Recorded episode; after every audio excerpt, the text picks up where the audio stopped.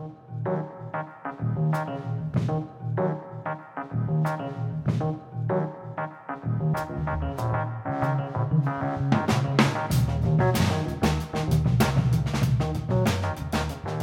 everyone, and welcome to Carpet City Cinema, a Hilo Films podcast. I'm David Weaver. Uh, thanks for joining us after I had to take another week off last week, just really busy stuff going on. But we are back with some really incredible news because we talked to Jay Leonard, uh, producer of The Last Frankenstein, director of many a feature of his own. We talked to him a couple weeks ago about his latest film, Break Glass. And one of the things we mentioned on that podcast that he was running a crowdfunding campaign over at Indiegogo to raise funds to send his producer Sean Barnes and leading man Ricky DeRosa out to California so they could in person attend the NoHo Cinefest, which of course is a great opportunity being a Hollywood festival for the film to get some extra eyes on it and a great opportunity for those team members to uh, market the film and promote it.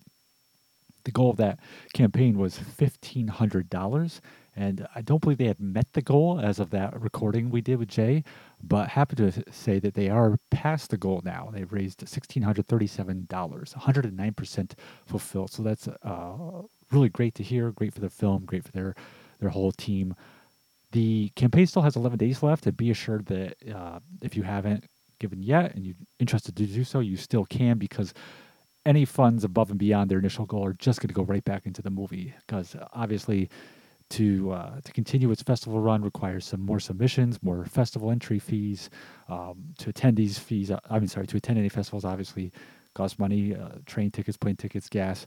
So any of these uh, additional funds beyond the fifteen hundred dollars will go right back into uh, the film. So if you can in the next eleven days, uh, just donate to that campaign. You can find the link over at the Facebook page for the film, which is Break Glass Movie, or you can just head over to Indiegogo the name of the campaign is Break Glass Heads to Hollywood. So, either way, any support much appreciated, even if you just spread the word about it.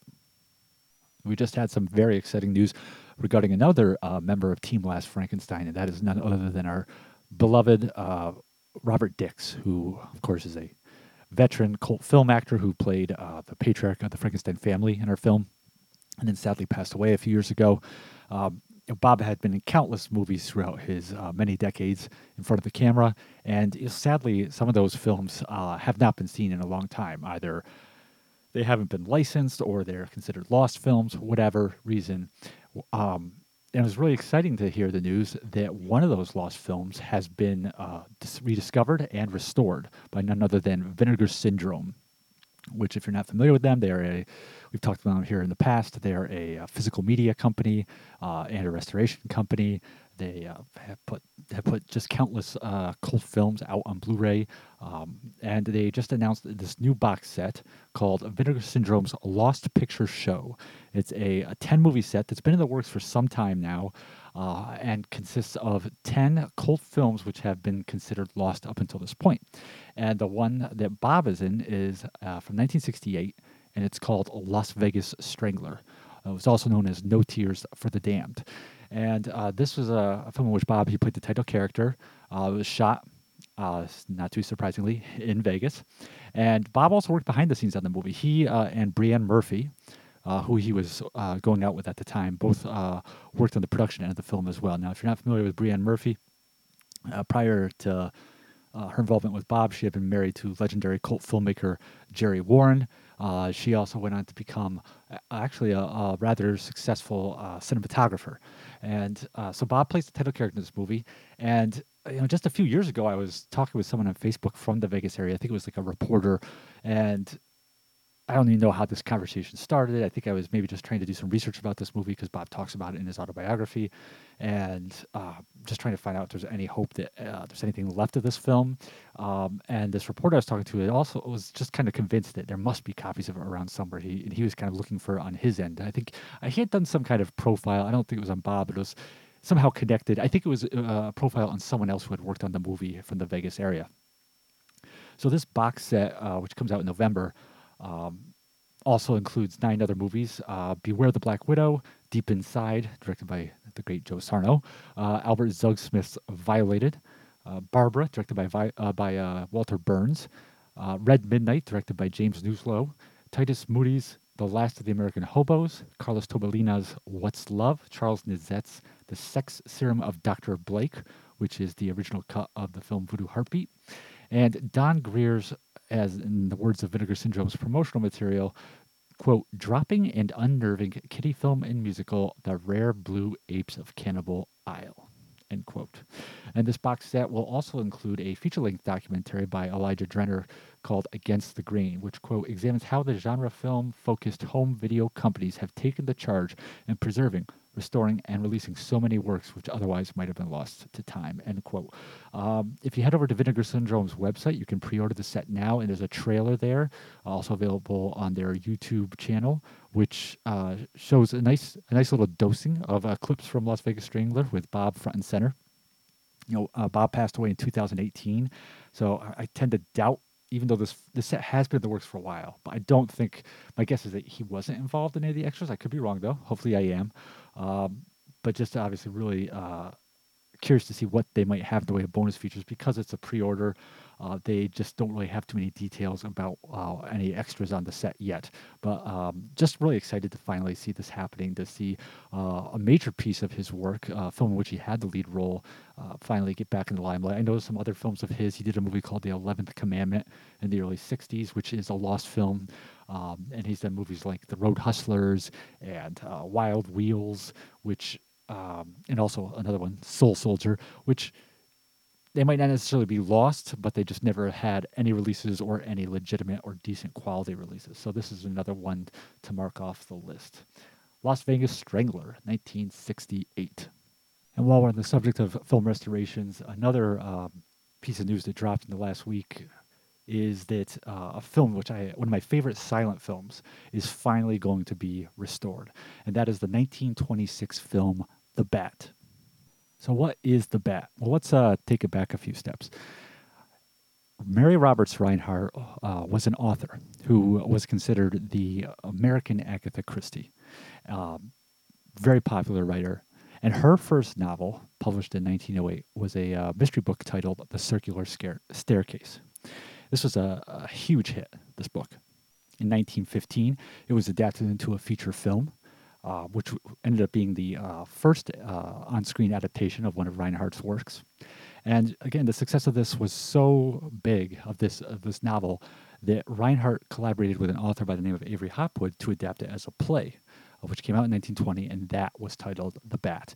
And they had made some various changes to the original novel, some character names, but the biggest change was that they added this title character, this mass criminal, The Bat. In 1926, a novelization of the play was published. It was credited to Rinehart but it was in fact written by the famous author Stephen Vincent Benet. And that was the same year that this film we're talking about, The Bat, came out.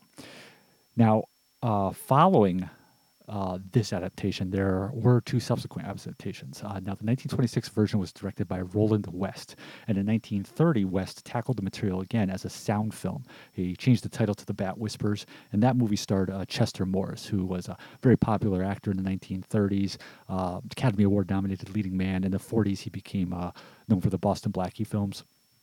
And then, probably one of the most famous versions of this um, a story. The best known one is the 1959 version titled The Bat, which stars Vincent Price and Agnes Moorehead, and which uh, Film Masters will be re- releasing on Blu ray, a restored version of that soon.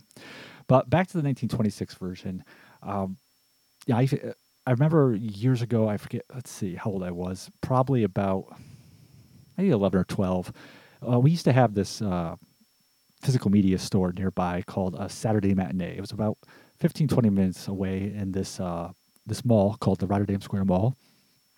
And I don't know how big of a chain that was Saturday matinee, but uh, I remember one time I can't remember if I had gift cards for there or if it was like a birthday and I was just told I could buy so much stuff. Um, the cool thing about them was that they didn't have actually like paper gift cards or certificates; they gave you coins. But I remember I had forty dollars I could spend at um, the store, and I picked out the uh, this is back in the VHS days. So I picked out the 1940 Green Hornet film serial, the two tape set put out by VCI. That was $30. Um, and then uh, with the remaining $10, I found this two tape set, and on it, it had this drawn picture of Batman. And the one tape wa- on it was called Bat Clips, and it was just a bunch of like assemblage of Batman related stuff, stuff related to the 1960s TV show. Like uh, there was like a commercial on it and clips from a new from a, a talk show. But the other tape was the Bat, the 1926 movie. So the front of the box was a picture of Batman, an illustration of him that said it was drawn by Bob Kane. And on the back of the box, where they had the uh, plot descriptions of what was on the tape, it said, and um, I've got it right here. I'm looking at a copy on eBay. I no longer have my VHS copy, but it says here, quote, it has been suggested, but not confirmed, that this film inspired Bob Kane to create Batman. Could the Bat really have been the original Batman? End quote. And there is some truth to that, although my understanding is that according to Bob Kane's autobiography, it was actually the 1930 version, the Bat Whispers, that um, really is the one, the version of this that uh, may have put some uh, th- thoughts in the back of his head about creating the Batman character. Though I have heard elsewhere that maybe it's the 26th version. Either way, um, there is this understanding that, among many things, this was also the story, this overall story of the Bat, this character of the Bat, did play some part in influencing uh, Bob Kane to uh, bring about that character to life. Now, this film had been considered a lost movie uh, for some time, and it was only in the 80s that a, uh, a print was discovered. And the, this was the only uh, release of that print uh, that I know of on VHS.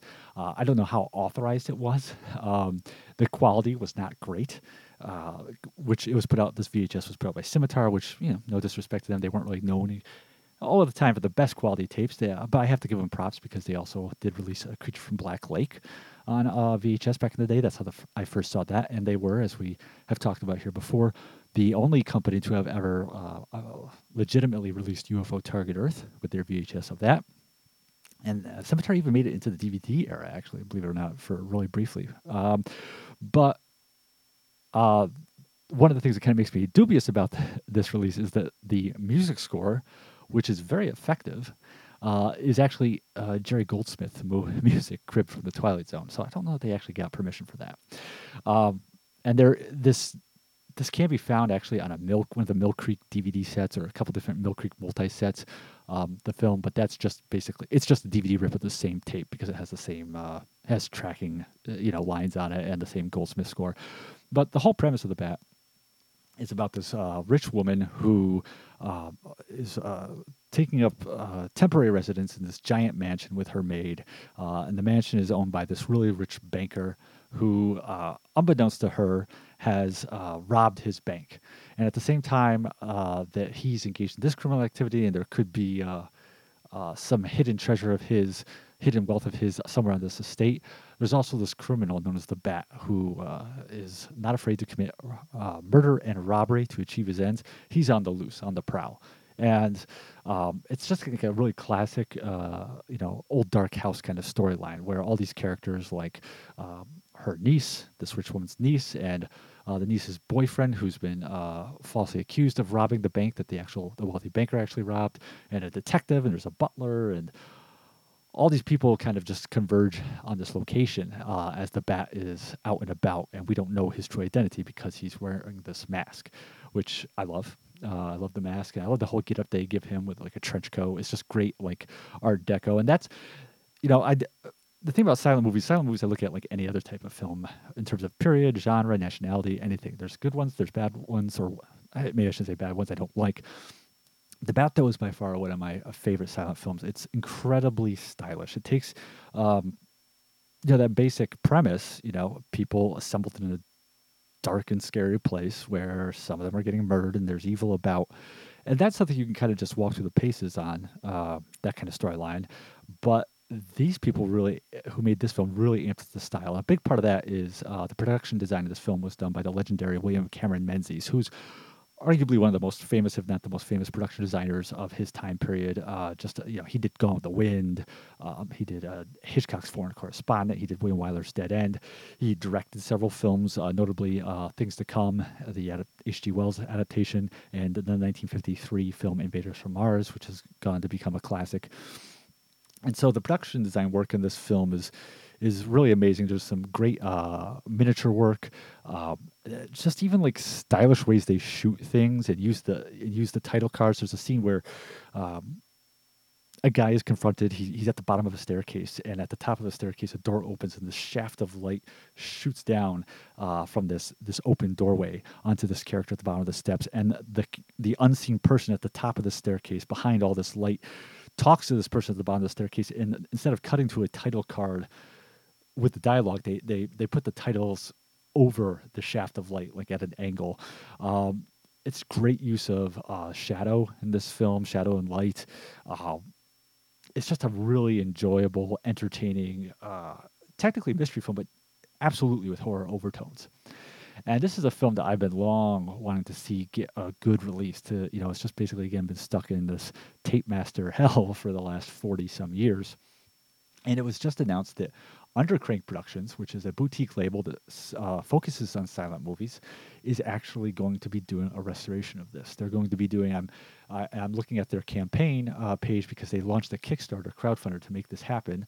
Um, on there, they say this is the what they're going to do. A new quote: a new 2K scan of the 35 millimeter preservation negative um, will be made by UCA, UCLA Film and TV um, end quote. And uh, again, it goes through all the other things they have planned for this. There's going to be um, a new music score for the movie. Um, guessing they couldn't afford the Jerry Goldsmith rights uh, for that. Uh, there's going to be a um, essay that will be uh, written and edited. I'm sorry, written and narrated by Scott MacQueen, who's a really famous uh, film preservationist.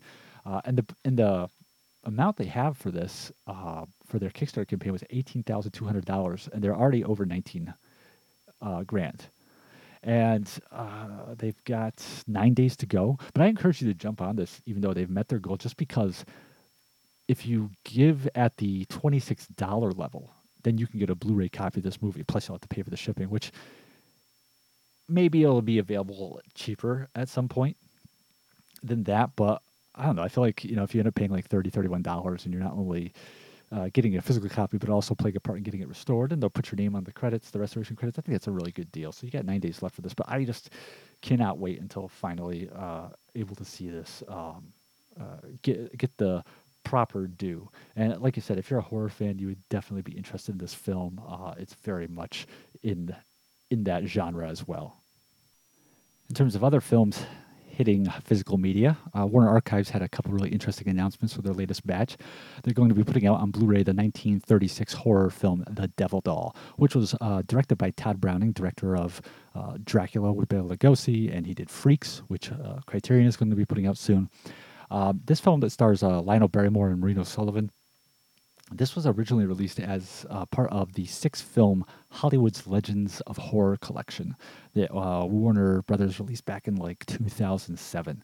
And uh, it's pretty cool because this is now the fourth of those films to hit Blu ray from that set. The only two remaining are The Return of Dr. X, the highly entertaining uh, horror film, which is the only time Humphrey Bogart made a, a, foray into that genre, and he did a fantastic job at it. Uh, despite the title, it is not related plot wise to Doctor X. And then The Mask of Fu Manchu with Boris Karloff. Um, and so once those two get uh, get the HD locked, that set will have completely transitioned over to uh, Blu-ray. But in the film, Barrymore, who had been in um, Browning's previous uh, horror film, Mark of the Vampire, he plays this escaped convict who uh, gets a hold of this uh, serum from a, a, crazy scientist, a serum which can uh, um, uh, create tiny people by shrinking. And he uses it to uh, create basically an army of tiny assassins to to basically take out some vengeance, exact vengeance on people who had framed him. so yeah, sounds like sounds like a good time. and the other one that the Warner Archives uh, announced uh, that must get some attention is uh, another Elvis Presley film.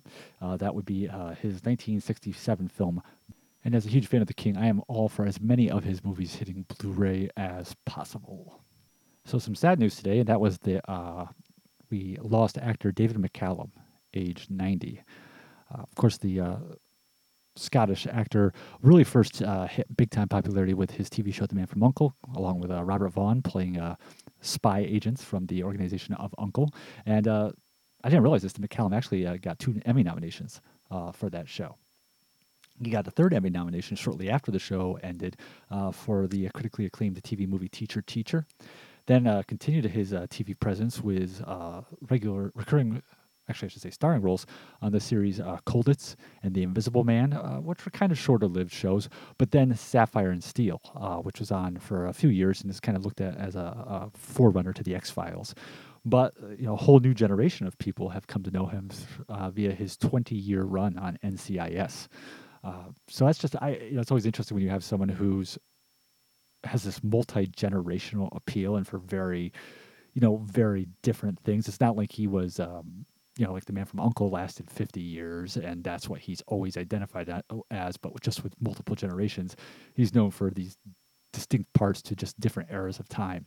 And uh, did a lot of voice work too. He was uh, voiced Alfred the Butler in some of the uh, DC animated Batman movies. Um, and of course, just incredible amount of films films he was in. Uh, you know, I was as a kid, I was a huge fan of The Great Escape with Steve McQueen. Still love it, but when I was a kid, it was like my favorite movie. Um, so again, still up there, but not not I wouldn't say that high. But that I'm guessing is probably the first movie I ever saw him in as playing one of the uh, escapees. And uh, of course, he played Judas Iscariot in The Greatest Story Ever Told. Um, he was in uh, John Huston's Freud. He was in Billy Budd. Um, Frankenstein: The True Story, which of course is the 1970s uh, acclaimed uh, retelling of Mary Shelley's novel.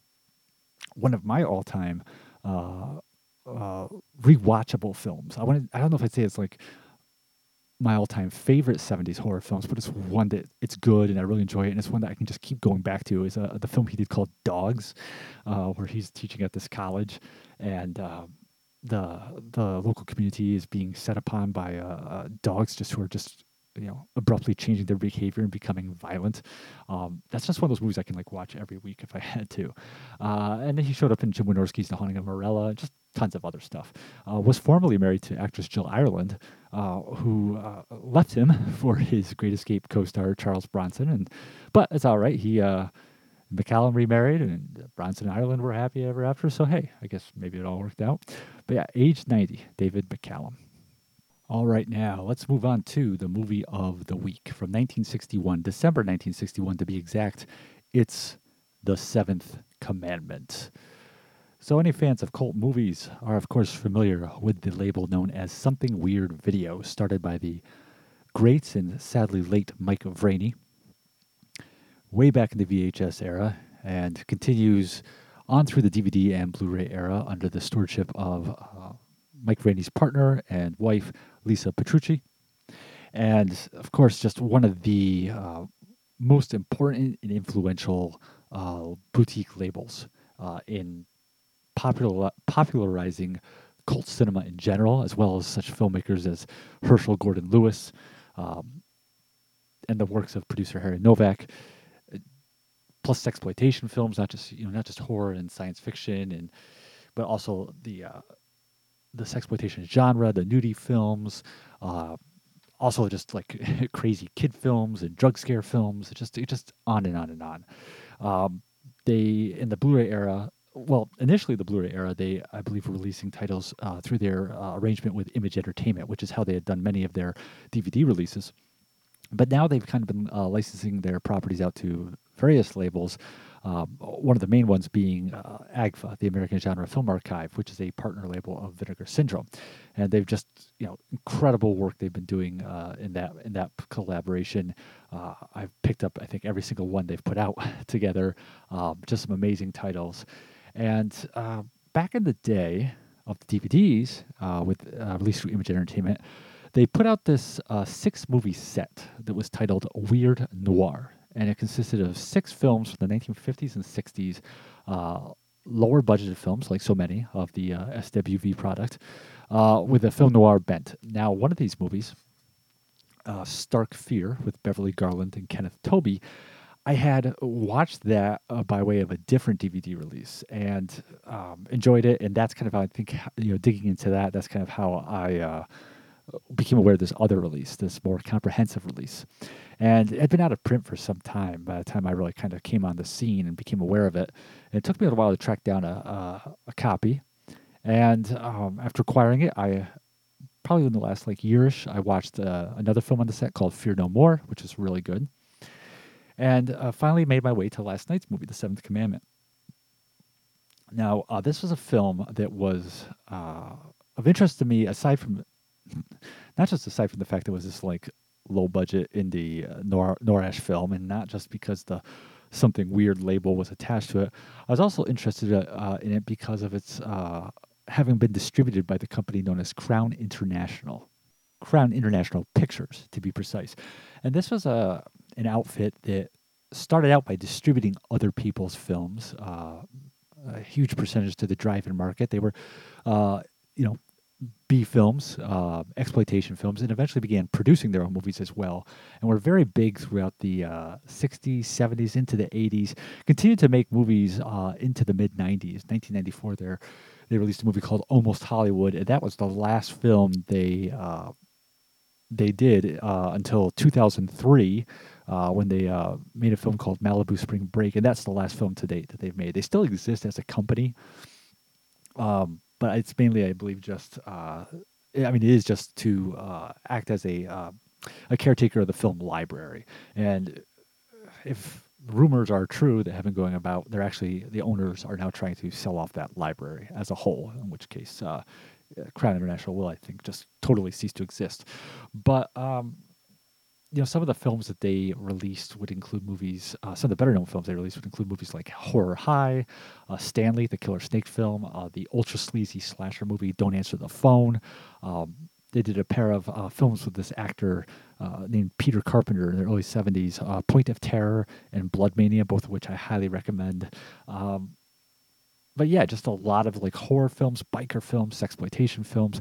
I love their product though. I, I absolutely love their films. There's a a consistent quality to them, a consistent ambience to them, which is there even across the decades, even whether they're black and white films from the 60s that they did or some of their stuff in the 70s, whether the horror, this exploitation, whether it's in-house product or stuff they picked up. And I was thinking about saying like, what is it? What is it that I like about them? That's that that consistent through line. I think it has to do with the fact that they are low budget films. Absolutely, there's no getting around that. But by virtue of being low budget, they have this rawness to them, um, this energy, and also the benefit of because they're so low budget, they're often being filmed on locations. Yet at the same time that they share all those uh, characteristics, they also have a certain uh, professionalism to them. Again, they are definitely ultra low budget movies, but they still retain this certain sense of identity as like studio product. It's like even it's like basically uh, as they produce their own in-house product even though they weren't necessarily a studio in the sense that you think of like as MGM or or Universal or somebody like that. They um they were still bringing this consistency uh to the work they created and also uh, through their discretionary choosing of other films to pick up, they, it's like they were picking out titles that just kind of fit into that same vibe. Now, this might be kind of stating the obvious. Some people might be saying, you know, uh, of course, a, a, a studio, a company, a distributor is going to have, um, you know, a certain identity to their product. We know about the identity of Warner Brothers films in the 30s and MGM throughout the 40s and Universal horror movies in the 50s or even if you look at somebody uh, on a lower budget tier, uh, American International Pictures. But I guess with Crown International, there's just this kind of raw, lived-in feeling to their films. You know, partly from shooting. It's kind of almost like maybe the combination of shooting on locations by virtue of being low budget, but then like intercutting on location stuff with like very obvious set work. Uh, I don't know. It's just it's just that I, that visual aesthetic that they bring to their films that speaks to me. They also, you know, their color films make uh, really nice use of their palettes. There's also a certain sense of negativity of nihilism to a lot of their films and like the endings. Um, you know, downbeat conclusions to their movies, which is interesting. It's like they're operating at half the budget if even that, of an American International Pictures movie at the time, but they're kind of like trying to compensate for that with a screw this straight from the gutter mentality, which I love. Um, I can't recommend their stuff enough. Yes, absolutely. And uh, many of their films have made it onto uh, physical media. They way back they had a deal with Rhino, put out a bunch of stuff through them, both individually and these. They put out these two sets, the horrible horror collections. Uh, they did a whole slew of these budget packs with Mill Creek, um, and then uh, in terms of like Blu-ray, uh, Scorpion put out some of their stuff on Blu-ray, having previously done so on DVD, and Code Red I think put out some on DVD too. But then Vinegar Syndrome, um, they're the last ones to really get a good crack at their library, uh, putting out a, a, number of their titles on uh, Blu-ray. And uh, unfortunately now, because they're trying to sell the library, uh, there is no licensing being done with them at the moment. But uh, the Seventh Commandment was a film that was a, a pickup but distributed by Crown International. So that's kind of also what kind of caught my attention about this film. Like, oh, I really want to. I was in the mood for something that was kind of like uh, gritty, lower budgeted, um, in your face. I saw that this was a, a Crown International distributed title, and also, um, you know, for what the other day, someone posted a. Uh, I don't know if it was a TikTok video that they shared to Facebook or how I saw it. It was a um, a short video of a faith healer like uh like a more more recent faith healer from like the 90s or someone some some you know it looked like some kind of uh, you know mega church pentecostal televangelist kind of thing you know laying his hands on and getting people to speak in tongues and all that kind of thing um, I shouldn't misspeak. I don't know if he's actually a faith healer, but he was he was engaging in that uh, very vibrant Pentecostal type work, and that kind of led me down a little bit of a rabbit hole watching these old videos of those kind of guys like Benny Hinn and because I grew up in a religious household and uh, we were, uh, you know, my family was never that persuasion, but uh, by uh, uh, by virtue of association, uh, you, I, I, I did hear about these kind of preachers and pastors who did these kind of things, you know, claim to heal a crippled person by slapping them around or putting their hands on them or whatever. And the fact that the seventh commandment, what I had read about it, did indicate a connection to that kind of topic, that kind of subject matter, also kind of intrigued me. So there it was. I decided time to pop out this guy and let's go with it. So the film uh, starts out with our uh, main character, Ted Matthews, played by veteran character actor Jonathan Kidd. Um, he's uh, just graduating with a BA degree from a Knight from Knight College and uh, he's going off to celebrate with his blonde, bombshell, sultry chick, Terry James, played by an actress named Lynn Staton. And they go off to drive off and have some fun. Um, and unfortunately, get a little too carried away with the old kissing in the car um, and end up in a car accident. And after uh, confirming that his girlfriend has survived the accident, our Ted Matthews gets out of the vehicle and approaches the other car and sees the unconscious, bloody body of the driver. And overcome by guilt that he he's killed this man, he has a traumatic event, uh, a traumatic incident that just completely sends him into such a state of shock that he develops amnesia and wanders away from the scene wakes up in a field the next day, still unsure how he got here, who he is, what's going on, and finds his way to the, the parked vehicle of a traveling preacher named Noah, played by a guy named Frank Arvidson, who we'll get into more later. And Noah, he he's a true believer in the word and of helping out uh, people in need, of you know, preaching repentance, saving souls. He's he's a good-hearted man, and he he can see that uh, you know Ted is Ted Matthews is distressed and wants to help him out, help him uh, you know uncover what his problems are, and he notices um, initials on his I think there's cufflinks and tries to help him remember his identity and you know guessing what his name might be, and through this process, uh, you know our, our our dear Ted Matthews mistakenly believes his identity to be uh, that of a Tad Morgan, and uh, Ted slash Tad uh, really comes under the wing of Noah and uh, still unable to remember anything that's happened before their encounter. And ends up becoming a preacher himself, an incredibly successful preacher who's able to ev- evangelize to large congregations um, and able to uh, really bring in huge, significant offerings, uh, monetary offerings. But not he's not a huckster. He's not a charlatan. He truly believes in his work and is hoping to create and build this children's hospital um, with the funds that they're receiving, and he's able to do some faith healing, and uh, you know, just it's just uh, incredibly passionate and uh, full of energy for this cause. And as we move on to see his progress in this in this endeavor, we we actually move forward years, seven years ahead to where he's this uh, successful uh, minister. But meanwhile, Terry James, his girlfriend from the accident, has not had so much success. Uh, we find out that she actually, because she had been drinking and because she was the only person in the car, um, because Ted had wandered off with amnesia, that she actually was accused of causing the car accident. Um, and served time for it. Some served some time for it. And we find her now. She's living in like a Skid Row apartment. She's dating this uh, uh, bum of a guy named Pete, played by another veteran character actor, John Harmon, uh, who you know they're both like mutually alcoholic. Uh, he beats her, um, and then she sees Ted slash Tad's picture in the newspaper, and you know through a combination of wanting revenge on him for what she feels like is abandoning him to uh, you know her prison term, and also you know seeing an opportunity through his success to extort money from him uh, because he never actually was uh, you know paid for his his crime.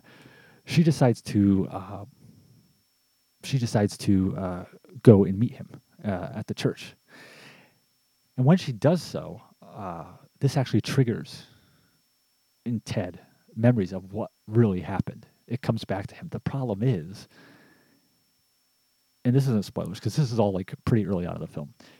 He's under the impression that he killed the driver in the other ac- in the accident, the driver of the other car. But what we know and what Terry knows is that that didn't that driver was not killed. He completely recovered. And Terry's able to use this as leverage over him to uh, exploit him to her own ends, financial ends. Um, and it puts Ted slash Tad in a bind because he feels once he realizes what he did and that uh, he was involved in what he believes was another man's death, he feels a great moral responsibility to turn himself in. But he's torn between that and his just passionate need to finish this work that he truly believes in of building this children's hospital. And then, you know, the the anvil over him is Terry, who you know just sees him as basically um, an unending never dying Santa Claus who can provide her monetary needs. And that's the setup of the film. Um, I don't want to assure, yeah, I won't get too much more into that beyond that. What I will say is that this is a film. Uh, there's, there's, there's definitely you know good and good things about this film, good things to say about this film, and things about it that uh, for me were problematic. But one thing that absolutely can be said about this film: never boring. Absolutely not. It is very engrossing. Um, I don't think that necessarily you're shocked by any of the events that happen as the narrative continues, but it does keep you wondering what's going to happen next. It's constantly twists and turns as um, the situation, just kind of like the complexity of the situation, compounds itself as uh, you know Terry starts tightening the screws to Ted slash Tad as uh, her her desire to get closer to him to exploit him begins to arouse jealousy and uh, more violent behavior in her boyfriend Pete. And you you know, as you're watching the film and you're seeing her, uh, you know, uh, Terry's uh, machinations at work to try to ensnare Ted, um, you just can't, you know, you are constantly, you know, brought into the narrative and really drawn into it to kind of wonder well, what's going to happen next, what's going to happen next. Um, so definitely, it, uh, they they developed a very intriguing storyline for this film uh, that constantly holds your attention from beginning to end, and then when it ends it doesn't linger. It, it it knows when the story is done and it finishes the film. So it's very uh you know it's it's a well very in a good way compact storyline. I think there's room actually if anything to expand at the beginning of the film because that is one issue one of the issues I have with the film is we meet Ted r- literally as he's coming out uh, of his you know night college diploma in hand gets in the car with Terry and uh, they get in the accident And uh, you know, the thing about Terry's character is it's we get to the understanding that she, as we see her throughout the most throughout the bulk of the film, as this, you know, alcoholic, um, you know, vampy, amoral uh, person, we get the understanding that that's how she always has been. Um, and it, the logical thing there, of course, is like, well, then why was she ever in a relationship with this Ted character? Because you know he's graduating with a BA in like I think it's business administration. Um, and you know, you know, I, I can understand his point of view. He's very, uh, you know, he even says it. You know, he's very uh, uh much uh, physically attracted to her, uh, but there doesn't seem to be any reason really for her to um, you know, based on what we see in her relationship with Pete, why why was she attracted to this guy? What was the draw there? Maybe you know, it's not he, he's not presented as someone of great wealth or success. Um, he's not presented as this kind of like you know he he likes to have a good time, but it's not like he's presented as like the kind of uh you know party binge going to bender kind of guy that uh, uh her subsequent boyfriend is, or that you would expect her to be around. So uh, you know, I think that I think that that's a pl- that's a place where there was an error committed was that they they basically set it up as uh, this relationship between these two characters who really wouldn't don't don't look like they would have ever been in a relationship in the first place. Um, I think actually, uh, you know, I think an interesting way to have dealt with that without really even adding to the runtime substantially the film would have been if they basically, uh, you know, didn't make Terry uh, as, as having always been this kind of like party girl, uh, good time party girl. If they had maybe, uh, you know, really uh, injected into the storyline the idea that her going to prison is really what kind of brought her to where she is as we meet her. Maybe that was their intention for that to be the way it came across, but it, it doesn't really. It really comes across like she's always been this the bad girl essentially, um, and you're really kind of left to wonder why how they ever ended up together, these two people. But the exploration of her relationship with Pete is very, pretty fascinating. I mean, he's really, uh, you know, really slaps her around uh, quite a bit in the film, but it's also portrayed uh, not in the kind of like two dimensional, like, uh, he doesn't like something she did. She, you know, slaps her, smacks her upside the head, tells her not to, don't ever do that again, kind of thing. Like, it goes beyond him just hitting her to like then them making up and showing like that, um, dependency that they have with each other. Um, she, she feels a need to have him in her life and vice versa, which I found is kind of a you know more realistic depiction of abusive relationships. Um, that sadly, you know, people who are in these kind of uh, uh, couples, um, you know, they find a need to stay together, even though not only should they not be together, but one, if not both of them, are physically jeopardizing the other. And again, I get that kind of speaks to what I was saying before about Crown International is like the the nihilism of their work. And again, this is a pickup. This wasn't in something they produced. Um, I thought that was very uh, very interesting. I also found the the scenes of Ted Tad, Ted slash Tad, uh, preaching to be um, well, not just preaching, but just like the whole his whole presence on the stage, you know, uh, you know, delivering the sermons and then you know bringing uh, you know children up onto the stage with uh, you know illnesses to heal them. I thought it was effective in kind of um, you know portraying that that subset of uh, Christianity, and although of course you can make the argument that there are many other religions with similar behaviors, but I thought it was effective in uh, portraying that, and also interesting that they uh, they weren't trying to go with the you know the easy way out that you know Tad and Noah his his mentor were just hucksters. The fact that they wanted to show them as uh, true believers, um, I thought that was an interesting angle uh, to to go with. And I also think that those scenes with Tad preaching are some of um, the most effective uh, aspects of Jonathan Kidd's performance. I mean, Jonathan Kidd was a veteran, veteran, veteran, veteran character actor. He's in tons of stuff throughout the years. Uh, but I would have to say, I mean, don't quote me on this. I haven't gone through every one of his credits, but I have to imagine this is probably his only leading role. Uh, you know, I've seen him pop up in like Perry Mason, and he's in tons of other TV shows, and he's in other films too. But it's usually like super small parts. Uh, he had a pretty decent uh, supporting role in William Castle's uh, underseen horror film Macabre from 1958 but um, yeah, I, I can't imagine that. I think this is probably his only lead role that he ever had, and he has that great look for this type of character. He had a great, you know, just weary, uh, worn down look in this film. He's playing a character who's, you know, driving himself so much to accomplish this work he feels he's called to do on behalf of, uh, you know, the uh, unrepentant and the children. Uh, you know, he's basically driving himself to the point of exhaustion, and then on top of that is you know, as Terry comes back into his life, there's the guilt and the, uh, the the conflict there, and he has this great look to him that really sells that. He has that kind of like really you know draggled, uh, uh, you know, hard life look to him to him that really serves him well in this. You know, I think that yeah, I'm not going to say that he, it is the most.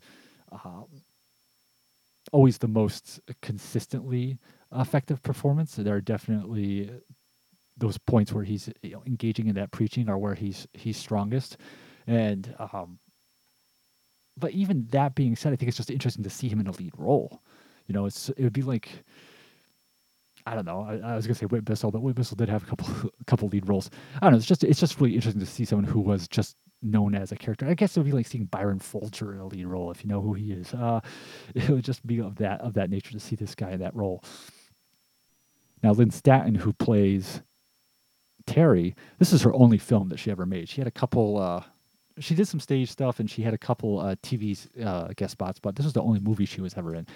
I think she's actually, you know, strongest when she's not playing into that kind of classical bad girl uh, nature. You know, if you you know you always think of the femme fatales of film noir, you know, Barbara Stanwyck and Double Indemnity, and I think that you know those I think those moments in the Seventh Commandment where she's trying to lean into that kind of characterization are the are probably the weaker parts. Just because I think that her character, the thing that's interesting about her character is that she is so Skid Row, that she is uh, such a character on hard times. You know, again, like I said, she's an uh, alcoholic, basically a heavy drinker. You know, lives in this like dive apartment which is made all the more uh, divey by the fact that it's shot on a really cheap set. And you know, she's got this horrible boyfriend uh, that she's just clingy with, uh, Dee Dee. And so, uh, you know, the idea of her being kind of like this, you know, Skid Row femme fatale, I think that's. Uh, that's where uh, her character has a lot of interest. You know, seeing those moments where uh, she she wants to be with the guy who just beat her up or you know seeing her angry and vengeful about you know the time she spent in prison versus the scenes where she's just kind of like trying to be like that more sultry vampish part which really it kind of doesn't like lend itself. It's that's kind of contradictory to the whole idea of her being skid row i think you know you know the idea of her being like you know um, conventionally sexy and sultry and hard to resist. Uh, so i think those moments where she she's kind of getting into the more uh, uh more complex and nuanced aspects of her character. I think that's where her performance is more effective. Definitely, though, like you know, not someone who you, you don't watch this performance and think, oh man, I, I know why she only made one movie. No, she definitely had more to offer in her career. And I don't know why. You know, I'd be curious to know what what happened there with that. Now, in terms of the other actresses, before we go into them, eh, talk a little bit about the the people who made this film. The director was a guy by the name of Irvin Berwick, who you know, he had done a lot of work throughout uh, the 40s and 50s, most of a lot of it at Universal uh, as a dialogue coach, dialogue director. And he had worked on like Audie Murphy westerns and the horror movie The Strange Door, and also another one, The Thing That Couldn't Die. I mean, he was in the, the Charlton Heston film, The Private War of Major Benson. Just lots of movies that he worked on as a dialogue coach. And he had made his uh, directorial debut uh, with a horror film called The Monster of Piedras Blancas, which came out in 1959. And that was made by a production company that he formed with a guy by the name of Jack Cavan. Hopefully, I'm pronouncing that right. Um, who was uh, his background was he was a, a makeup effects artist. He had like helped, worked on Creature from the Black Lagoon and also had been at Universal. And they produced that film uh, with their company Van Wyck Productions uh, with uh, Berwick directing the movie, and that's a if you haven't seen that, it's just a it's a really great, really fun, uh, and kind of surprisingly for its time gory uh, horror film about a, a creature that terrorizes this coastal community and um, but is kind of uh, kept at bay somewhat by the the uh, efforts of a of a lighthouse keeper played by John Harmon. Uh, and that was the first film that Berwick made. And The Seventh Commandment would be the second one. And on this one, Cavan would uh, co-write the screenplay with Berwick for this. And then following that, uh, Berwick would go on to make such films as Strange Compulsion, uh, The Street is My Beat. Both of those came out in the 60s. And The Street is My Beat was another uh, collaboration with Jack Cavan. And then in the 70s, he would do uh, uh, two cult classic movies Hitchhike to Hell, which Arrow released on Blu ray, and Crown International's Malibu High. Um, which Vinegar Syndrome put out on Blu-ray, and he would work in other films too, like as a producer, and eventually actually uh, became a, uh, a teacher of film at UCLA. Now, I will fully confess that this is only the second of his works I've seen, Piedras Blancas being the other. And I'm very intrigued to uh, watch his other movies now. I have actually sitting in my to watch pile Malibu High and Hitchhike to Hell. And I guess uh, actually I found out that something weird video released uh, Strange Compulsion on uh, DVD-R. So I want to pick that up too. But I think just just off Piedras Blancas and um, and the Seventh Commandment, you know, both what those both uh, have in common is again kind of going and speaking to some of the things that Crown International had so appealing is that certain sense of energy and rawness. I mean, one of the, you know, again, like I mentioned, Piedras Blancas is kind of a little more gory than most films at that time, but that's kind of one of the things that really stands out about it. Uh, it has a pretty strikingly designed monster in the movie, a pretty effectively designed monster, and it has really good use of locations, uh, filming on location. Um, and likewise, uh, the Seventh Commandment, although there is definitely some set work with like uh, Terry's apartment, also makes some nice use of some uh, location filming as well. And you know, some of that kind of goes hand in hand with being so low budget, working as such an independent filmmaker that you're going to kind of be you know renting some cheap studio space when you have to, and and uh, then you know filming on sites. But you know that's the thing that can really um, not be done effectively uh, in the wrong hands. And uh, I, although his work on sets is not as assured, you can definitely kind of sense that he Berwick feels more at home shooting on locations. That just the, the shots are more stylish and uh, you know the compositions are better designed as opposed to the scenes in uh, the Seventh Commandment where they're in the sets where it's much more just you know shoots dead on to the set. Uh, still, it's just interesting to see him, uh, you know, what he can bring out of a scene that's shot on location, and and the kind of like I said, the energy. Like Piedras Blancas has a lot has has a lot of vitality to it. Um, it's it's a very energetic uh, horror film. And likewise, uh, the Seventh Commandment, like I said, it has its own energy that kind of continually uh, engrosses you in the plot line. That's where that's where a lot of its uh, kind of power comes from. Is you know constantly making you wonder what's going to happen next, despite the fact that even what happened, you know, it's not, it's not that you necessarily know what's going to happen next, but you know there's so many options, and it's not necessarily the option they choose is a big surprise, but at the same time, it keeps you guessing, it keeps you wondering. Um, now, we spoke earlier again, John Harmon, veteran character actor. He plays uh, in The Seventh Commandment, he plays Pete, the abusive boyfriend. In The Monster of Piedras Blancas, he had played the lighthouse keeper. He ended up being collab- uh, collaborating numerous times in um, Irvin Berwick's films. Uh, but uh, if you see his face, you know him from just so many things over the years. He was one of the regular actors on Perry Mason to play like uh, you know criminal um, criminal experts like forensic police officers who would be called to testify. Uh, he showed up in a couple Star Trek episodes. Uh, very recognizable face, you know, just a really reliable character actor. Uh, and I guess in real life was um, the godson of Irvin Berwick's son, Wayne Berwick. Uh, now Wayne pops up in Piedras Blancas. Um, he's the uh, the boy with the limp who uh, finds a dead body and goes to tell everybody about it and he's also shows up in uh, the Seventh Commandment. He's the the crippled boy who uh, is Jonathan Kidd's character of Ted slash Tad is called upon to heal. In fact, uh, also in the credits, playing the role of a the girl in the film uh, with a hearing problem, who's also uh, you know is summoned by uh, Ted Tad to heal the actress credited with that role is Wendy Berwick, so I'm guessing that that's probably uh, Irvin Berwick's daughter. And Wayne, Wayne Berwick actually uh, years later went on to direct the film The Naked Monster, which is kind of like this homage slash parody slash send ups uh, slash love letter to B movies. Um, Golden Era B movies, which features tons of uh, cult movie actors in it, uh, many of them in their last roles. Now, we mentioned before that Noah was played by Frank Arvidson. Arvidson had also been in uh, Piedras Blancas. He played uh, the shop, the uh, I'm sorry, the local butcher in the movie. Kochek, that was his name, Kochek, uh, who's at odds with uh, John Harmon's character in the same film. And uh, that would be his first film credit. This would be his second and last. You know, I almost this could be totally me misremembering, but I feel like he might have been. I seem to remember whether it was Bob Dorian talking about the Monster of Piedras Blancas when it aired on um, AMC way back in the day that he might have actually been a local businessman. Like he really was like the local butcher or something when he was cast in Piedras Blancas. Because like I said, that was shot on a in this uh, California community, smaller California community.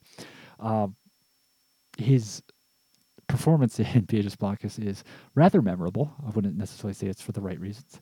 Uh, I think he's grown a little bit in some of the scenes uh, in the Seventh Commandment, where he's kind of a little bit more. Uh, he's one of those actors who's good when less is asked of him, and just kind of like the matter of fact, dia- you know, characteristic, what's going on, hey, how you doing, kind of lines, uh, dialogue. He's very realistic and very natural. But then as as more is called upon him and uh, the focus becomes uh, heavier on him, that's when you know it's just he's just not up to the task. No disrespect, the man, uh, you know, uh, made a memorable uh, butcher in, in Piedras Blancas. It's a that that performance is uh, a highlight, one of the highlights of that film. And like I was mentioning before, uh, you know, there are some striking, uh, striking visual approaches in the movie um, in the Seventh Commandment. And the the cinematographer on this was uh, Robert Jessup, who this would be his first credit as a cinematographer, and would continue to work in uh, low budget movies throughout the '60s. He uh, did several of Larry Buchanan's films, but would continue to just kind of move up the the the uh, ladder. Uh, you know, working on still B films, but bigger budgeted B films. Um, he did some of Jack Starrett's movies like A Small Town in Texas and Race with the Devil, which has really great cinematography on that. That's just he really excelled in that. He did the uh, uh, black exploitation horror film Sugar Hill, and um, uh, Cotton Candy, which was an early made-for-TV uh, directorial effort uh, for Ron from Ron Howard, who also brought him back to shoot uh, his TV movie Skyward. he did the the Chuck Norris film Silent Rage. He did the Jackie Chan film Battle Creek Brawl uh, Wes Craven's Deadly Blessing. He did Split Image. Uh, very, very talented cinematographer. Now, the thing about trying to judge the the look of this film is that it's not like something where video has had the greatest uh, necessarily necessarily had the greatest elements to work with. I don't know if they even had film elements for this movie. Uh, it's very obviously, I mean, it looks to me like a, some kind of tape master that was used for this DVD. And you know, they they recently released this in collaboration with AGFA, released this four movie set, um, which all four movies on the set were from tape masters because that's all that literally existed of them anymore. There were no film elements anywhere, and I just wonder if these these movies might be in kind of that same situation where maybe not maybe some of them, but not, not all of them even have film elements anymore. So it's, it is kind of difficult to judge the look of this film. And it's a movie definitely where you go into it don't be discouraged by the transfer that you might find of it because for now that's the best there is and could possibly be the best there ever will be. You got to kind of try to, you know, peer through the murkiness and the lack of detail uh, to kind of just imagine what it would like was it restored and what they were going for. And of course, it's not you know uh, in uh, you know the original aspect ratio, but again, you, you take all that into consideration and like I said before, outside of the set work stuff, the stuff that is um, like I said, more on location. Uh, some of the night nighttime exterior shots, you can definitely tell they were trying to bring uh, uh, a nice sense of style to what was going on, versus the set work, which again is just really dead on shooting and it's very consistent. I I, I wonder if that was just. Uh, I wouldn't be surprised if that was just a time issue, like they had the rent studio set space and had to get all the set scenes done as quickly as possible. So move through as quickly as possible, which means, of course, the most basic setups. They even though even with the even with the um, stuff shot on sets, they still do manage to uh, uh, move in some nice uh, nice shots here. There's some nice striking shots as well. But be that as it may.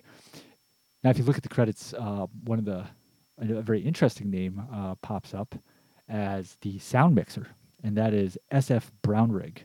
And uh, fans of cult film uh, know Brownrigg for his uh, later career as a exploitation movie director who gave us such films as uh, Scum of the Earth and Don't Look in the Basement and Don't Open the Door. Uh, you know, had his own had his own uh, success uh, behind the camera, and this was but earlier in his career when he was working in uh, the sound department.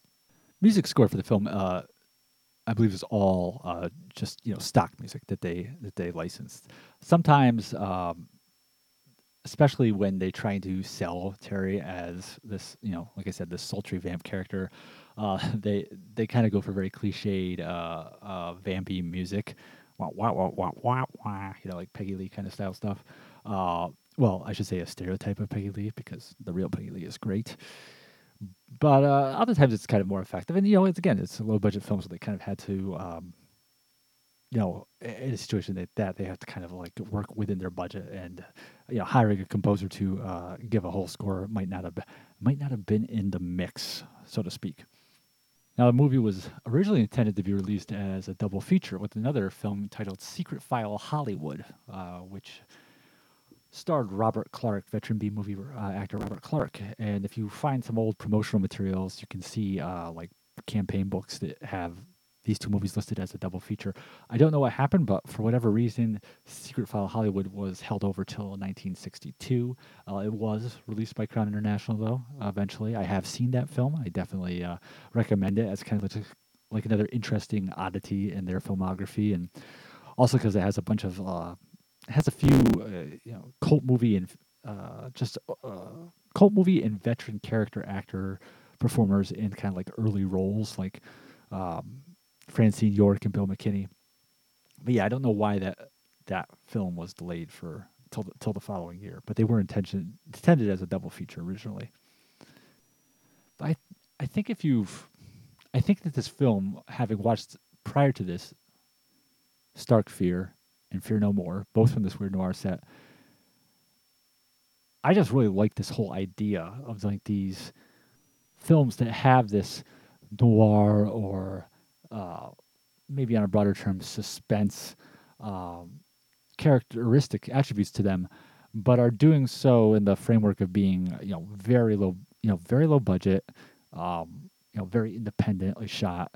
Um, but again, they're they're made by uh, all three of the, those movies at least were made by people who uh, were professionals and who uh, know how to knew how to bring something interesting and intriguing and rewarding um, to these films, which is what you need when you're working on a low budget. You know, you when you you can't just write a blank check for everything. Um, it's just all the more important to have everybody have their game on and like I said before, you know, Stark Fear um, had Beverly Garland and Kenneth Tobey. Uh, Fear No More has a pretty strong cast in it. If you ever get to check those two out, and this film has you know Irvin Berwick, uh, you know, kind of uh, bringing that uh, that energy that he kind of already showcased in Piedras Blancas, and um, relying on again, even though maybe not every aspect of Jonathan Kidd's performance is top tier, he's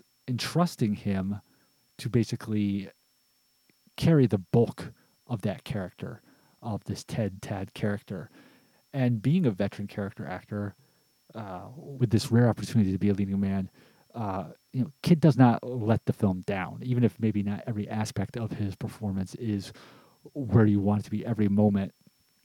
Um, he doesn't fall apart when given the when having a leading role put on his shoulders. I'd love to see these films, uh, you know, given a really good restoration. Again, I don't know if that's even possible. What what's left of the elements for these, uh, but I definitely recommend recommend them, and I look forward to checking out the three remaining movies on the set. Uh, like I said, unfortunately, the set is out of print. Um, I, other than Stark Fear, I don't know if any of these other movies were ever released on any other sets or volumes.